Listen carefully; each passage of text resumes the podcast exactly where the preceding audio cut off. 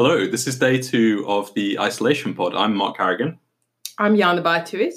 And following our last discussion, we thought we'd talk this evening about the difference between theorising in a crisis and theorising about a crisis, something which draws together a lot of the things we're interested in, and particularly our common reactions to the intellectual questions posed both by COVID-19 and also the patterning of the intellectual response to it. And I spent a lot of time in the last couple of days thinking about a Twitter thread by a professor in Toronto that you sent to me when the crisis was first unfolding. It was something that I found incredibly useful at the time for making sense of the dawning realization that actually things weren't going to go back to normal. And the lucidity of her analysis left me aware of that disposition within me, that sense of desperately wanting things to return to normal, and the kind of cognitive occlusions and biases that can stem from that sense of wanting to grasp on to any sense that things could be put back in their box. And it helped me come to terms with the fact that this is something that will be with us as a crisis for many, many months, and that when we are out of this, leaving aside the vexed question of who we are in that sentence, the world is going to be very different. And this thread, which we'll talk more about, and the article ensuing from it in the Chronicle of Higher Education, was about adapting to this new normal. And it helped me feel okay about the fact that for the first couple of weeks, I was feeling intellectually dead. I had this sense of, I should be responding productively to this, constructively. I should be making sense of it. And actually, the kind of creative association, which usually feels like it comes quite naturally to me, I just was not having ideas. And the fact I felt I should be having ideas was quite stark in my mind and my response to events. And would you like to say your sense of that thread, and particularly the Chronicle piece that we've been discussing?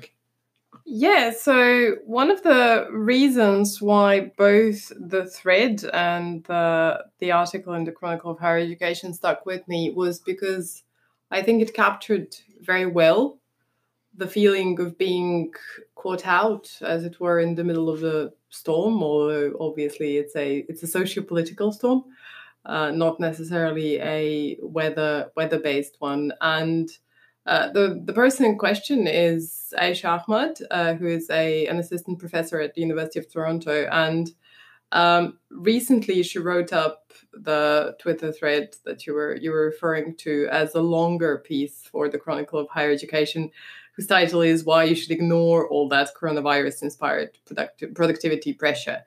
And to me, it rang a bell because I think it dealt very well with the two dominant framings of reactions, including scholarly reactions to the crisis, one of which was, oh, this is a great opportunity to write up all of those articles, and the other, which was, this is a crisis, don't do anything. And as someone who has found herself in between those two positions, the article itself was very useful for me. And, I think on some level we both have some degree of sympathy, although forgive me if I'm talking inaccurately about your view, for the idea of doing nothing, at least on a political level. But one of the key things about recognizing that in theorizing about crisis, we're always, at least in this case, theorizing in crisis as well, is the sense in which if you are prone to, trained in, and dependent upon offering theoretical accounts of what is taking place, then your sense making is going to be imbued with theoretical concepts. You can't get away from that. And then we enter into a second order set of questions about which theoretical concepts you use, how you put them together, what work that does in terms of your personal sense making. And perhaps crucially, if you're going through this in a public forum in a way that's tied to your profession, are you helping us move forward in our understanding at all? And I think it goes back to what we were discussing last time, which is the question of, you know, the coronavirus and the philosophers Agamben et al., the whole bunch who immediately jumped on board of offering almost as if ready-made interpretations of the coronavirus crisis. What is that good for? What purpose does it serve? And again, to me, crucially, where does that position come from? So why is it that some of us feel compelled to do that? What are the socio-cultural and political elements that enable some of us to do that, but also prevent some others from doing that, or give more of a platform to one type of reading and perhaps less or not a platform at all to others? And again, what does this mean? So what does it mean on a personal level? What does it mean on a biographical level? And one of the things I particularly liked about Ahmad's article in the Chronicle of Higher Education is because she doesn't necessarily implore the reader to not do anything or not write anything or not theorize anything during the crisis, but rather to use the crisis as the impetus for thinking about how to engage with scholarly work. So how to go about being an academic, or to put it more broadly, how to go about being a thinking being. And this relationship between biographies and intellectual orientations is also something you've spent a lot of time thinking and writing about, if I'm correct. This sounds like an invitation for me to offer my hot take of this particular issue.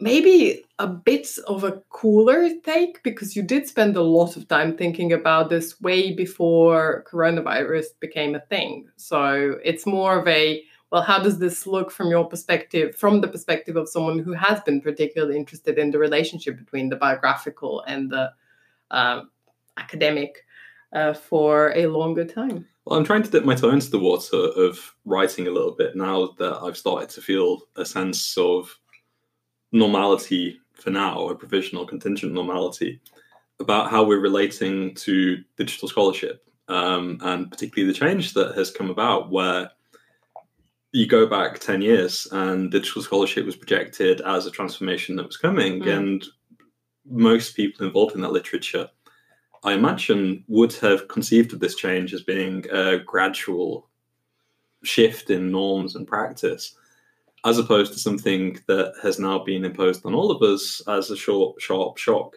as a consequence of working from home. And I think those periods of change in our practice, enforced by external circumstances, give a real opportunity for reflexivity about what it is we were doing and why we were doing it. And I think this is really important for how we use social media, as I make clear in my Social Media for Academics COVID hot take coming soon.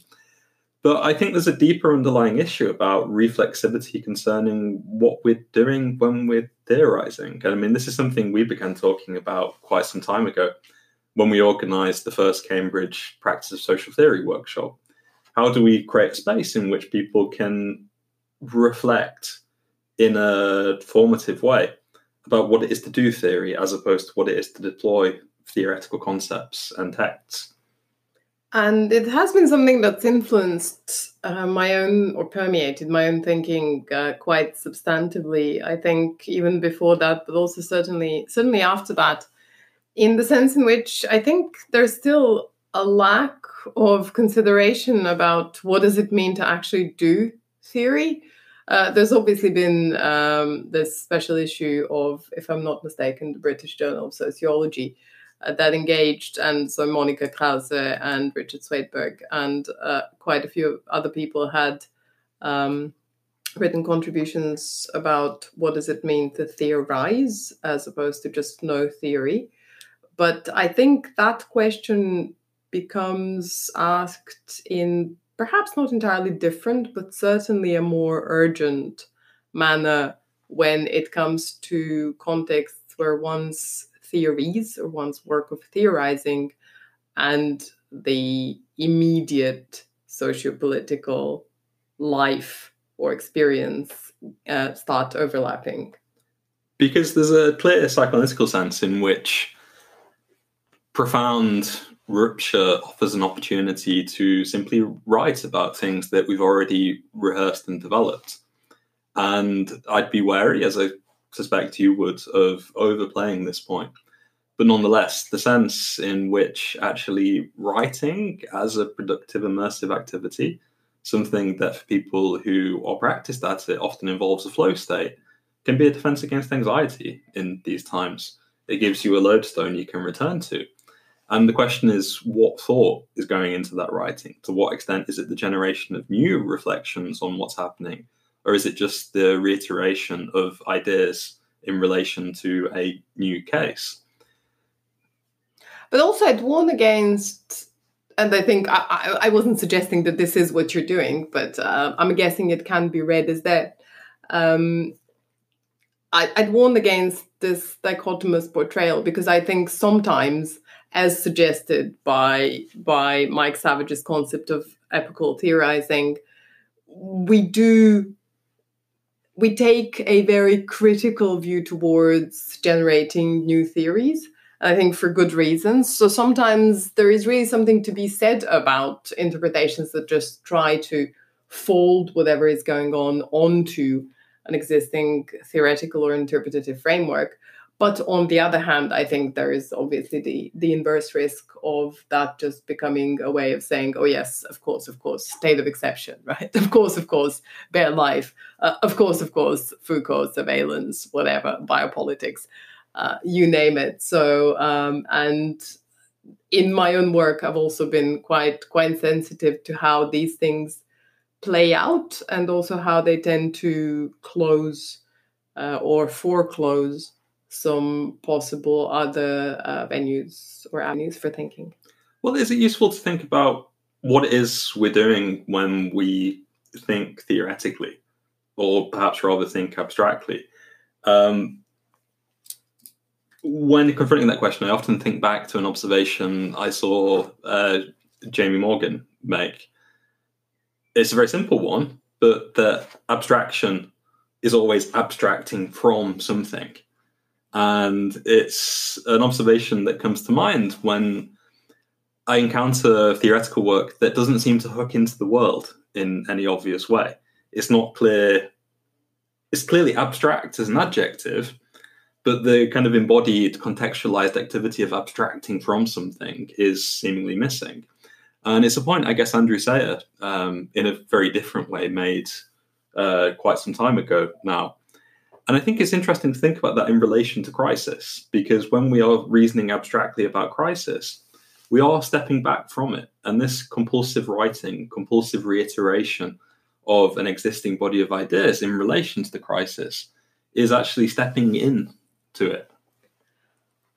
I think that's absolutely true. And I think that's also something I have argued in relation to, for instance, neoliberalism, that depicting something, the lived experience of contemporary capitalism, the lived experience of suffering in contemporary capitalism under a particular diagnostic term, in some cases neoliberalism, but there are obviously other diagnoses applied to it, and it can work for the corona crisis as well, is a way of objectifying one's own experience that allows this element of stepping away. And I'm always reminded in this case of Arendt's work on Thoreau, so the idea that theorizing requires a stance that's, in a manner of speaking, separated from the world.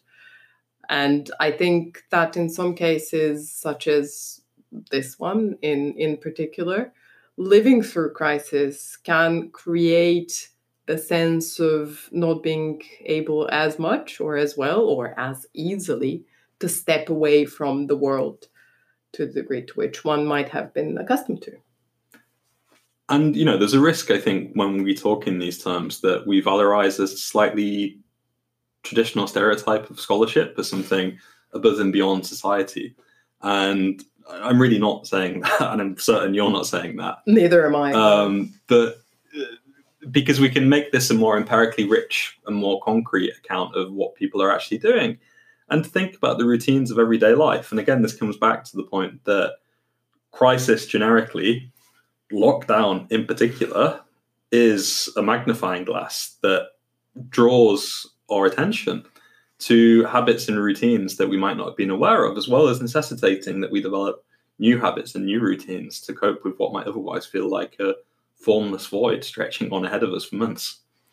I agree. And in that sense, another post that I found very refreshing among the deluge of hot takes on the COVID-19 crisis that's come out recently is on writing theory during a pandemic by João Florêncio that was published in Identities or Identiteti recently. And he writes about exactly this work of theorizing within a pandemic that for some people is just, in a manner of speaking, is also part of their daily job. And that was one of the ambiguities that struck me when the crisis first started unfolding, because on the one hand, going back to the ambiguity you hinted at the very beginning, on the one hand, I felt guilty because I did feel compelled to write.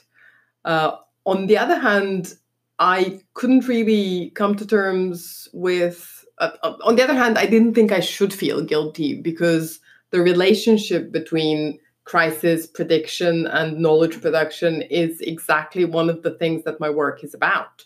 So in that sense, what was unfolding in front of my very eyes is precisely what I'm interested in empirically. Stepping away from it would have felt like a betrayal of my own, calling, vocation for me. But that can be a really toxic double bind, right? But also quite a fascinating one, where you feel guilty, as it were, about feeling guilty. And how can that do anything other than entrench the guilt? And I think it hints very well or repeats this notion of ambiguity of anything for that matter, because what we've also seen, for instance, in the case of neoliberalism, it's the same sort of double bind that people experience when they criticize productivity pressures within academia and then criticize them in publications that also count as academic production, right? So this type of as it were, performative contradiction of, and I think capitalism in itself, other people have argued this as well, generates these contradictions constantly. And it's very interesting to observe how they play out in a crisis like this. Well, I felt very differently in relation to the different parts of my work. So with my theoretical hat on, as someone who writes about subjectivity and social change, I felt less guilty in a way. Because I don't think that work is useful in any meaningful sense, and we can interrogate what we mean by usefulness. But as someone who writes about practical reasoning and digital platforms, actually, I felt I do have useful things to say about how we as scholars adapt to this sudden, sharp immersion in digital scholarship. And that sense of feeling I ought to be saying stuff, but nothing is coming to mind, was quite a sharp internal contradiction. Did you really not have immediate reactions to what was going on? Because I remember thinking, among other things, in a manner of speaking, I won't say I was feeling envious, but one of the things that did occur to me was, well, in a manner of speaking, this crisis is, from a scholarly perspective, it's a real godsend for not only for people like me who work on epistemologies and, prediction and ignorance, but also for people like you who work particularly on the intersection between the digital and the scholarly. But now we're positioning ourselves in relation to the crisis in terms of an epistemic gain. And we are once more falling into exactly the trap that we set out not to do, which I think is an interesting portrayal of how hard it is to avoid. And I think, to be honest, you like this piece more than I did. So, you mean João's piece? Yeah. Yes, exactly, for a number of reasons. Possibly because I'm a bit preoccupied at the moment by differing conceptions of theory and theorising in the humanities and social sciences, and what I see as the kind of avant-garde tendency in humanities theorising is starting to frustrate me. But I did think there was one incredibly important point in the piece, which was about critical scholarship and critical activism in relation to AIDS. and the way in which an intensely heteronormative and hugely problematic initial response was formulating as common sense. And the joint conjuncture of critical scholarship and critical activism helped push this away. It required work in the world. It required theory as method, theoretically informed practice. I'm refusing to say praxis. But it was substantively theoretical, and it did bring about an outcome in the world.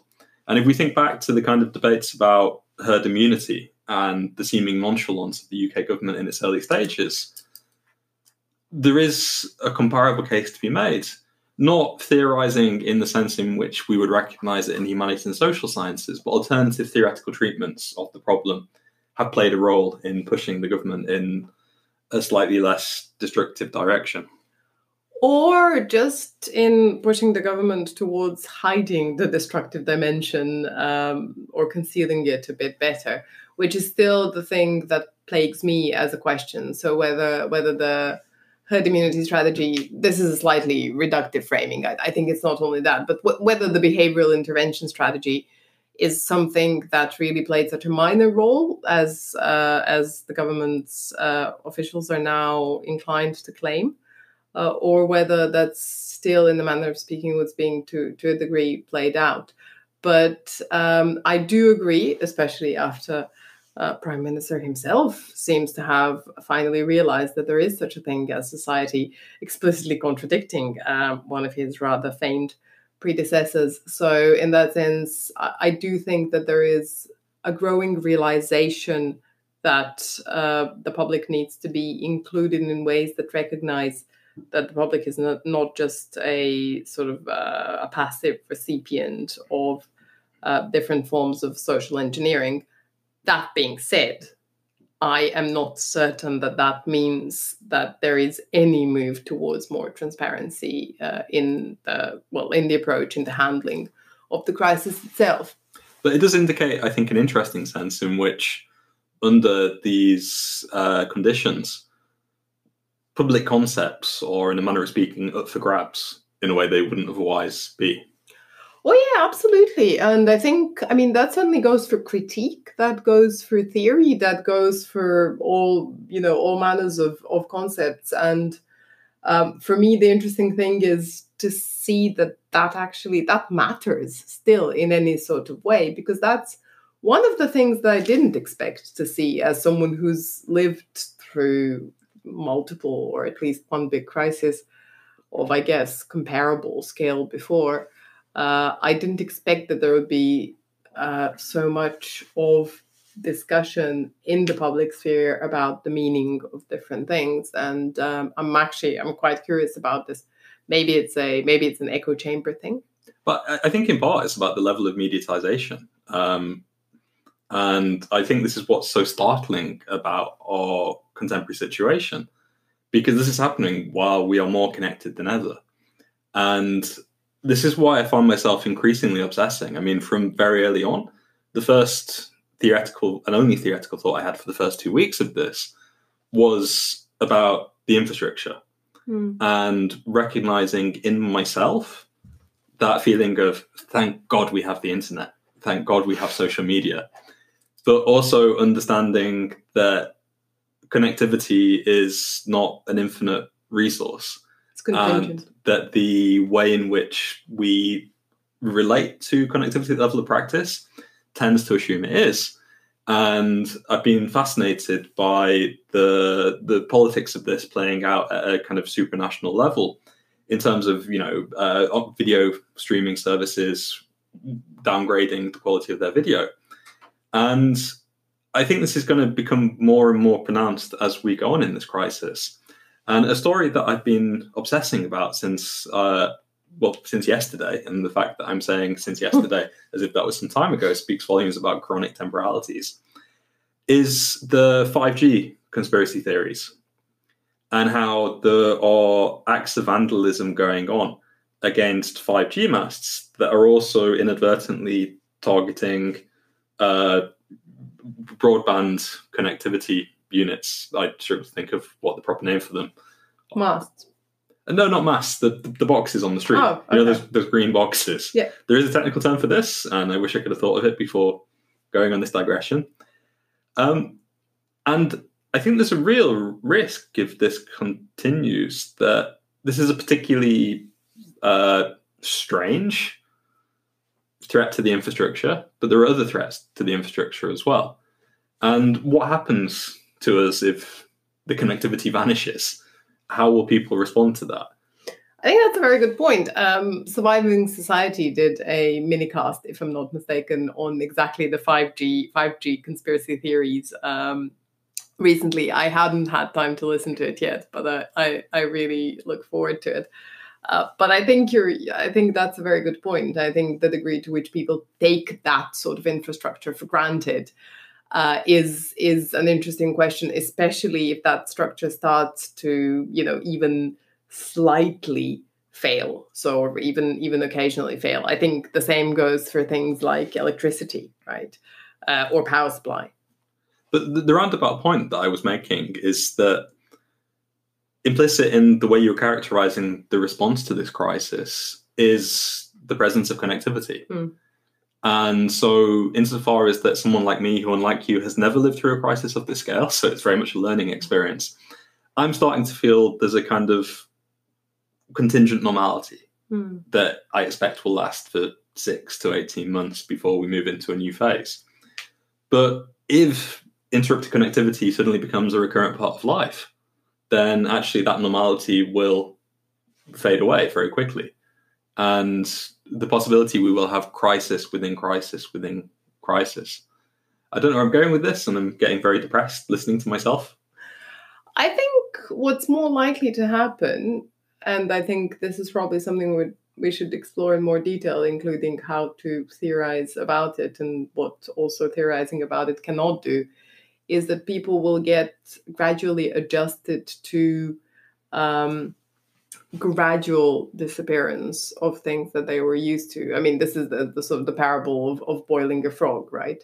So in that sense, I think for me, the very interesting thing is, and one of the main ways in which I see my responsibility as a scholar is to witness, is to observe, is to notice when things are disappearing slowly. So for instance, when connectivity goes from being, it's a stupid example, but goes from being a default to being something that's achieved, right? So like today we have a good signal, but tomorrow maybe we will not have a good signal, and so on and so forth.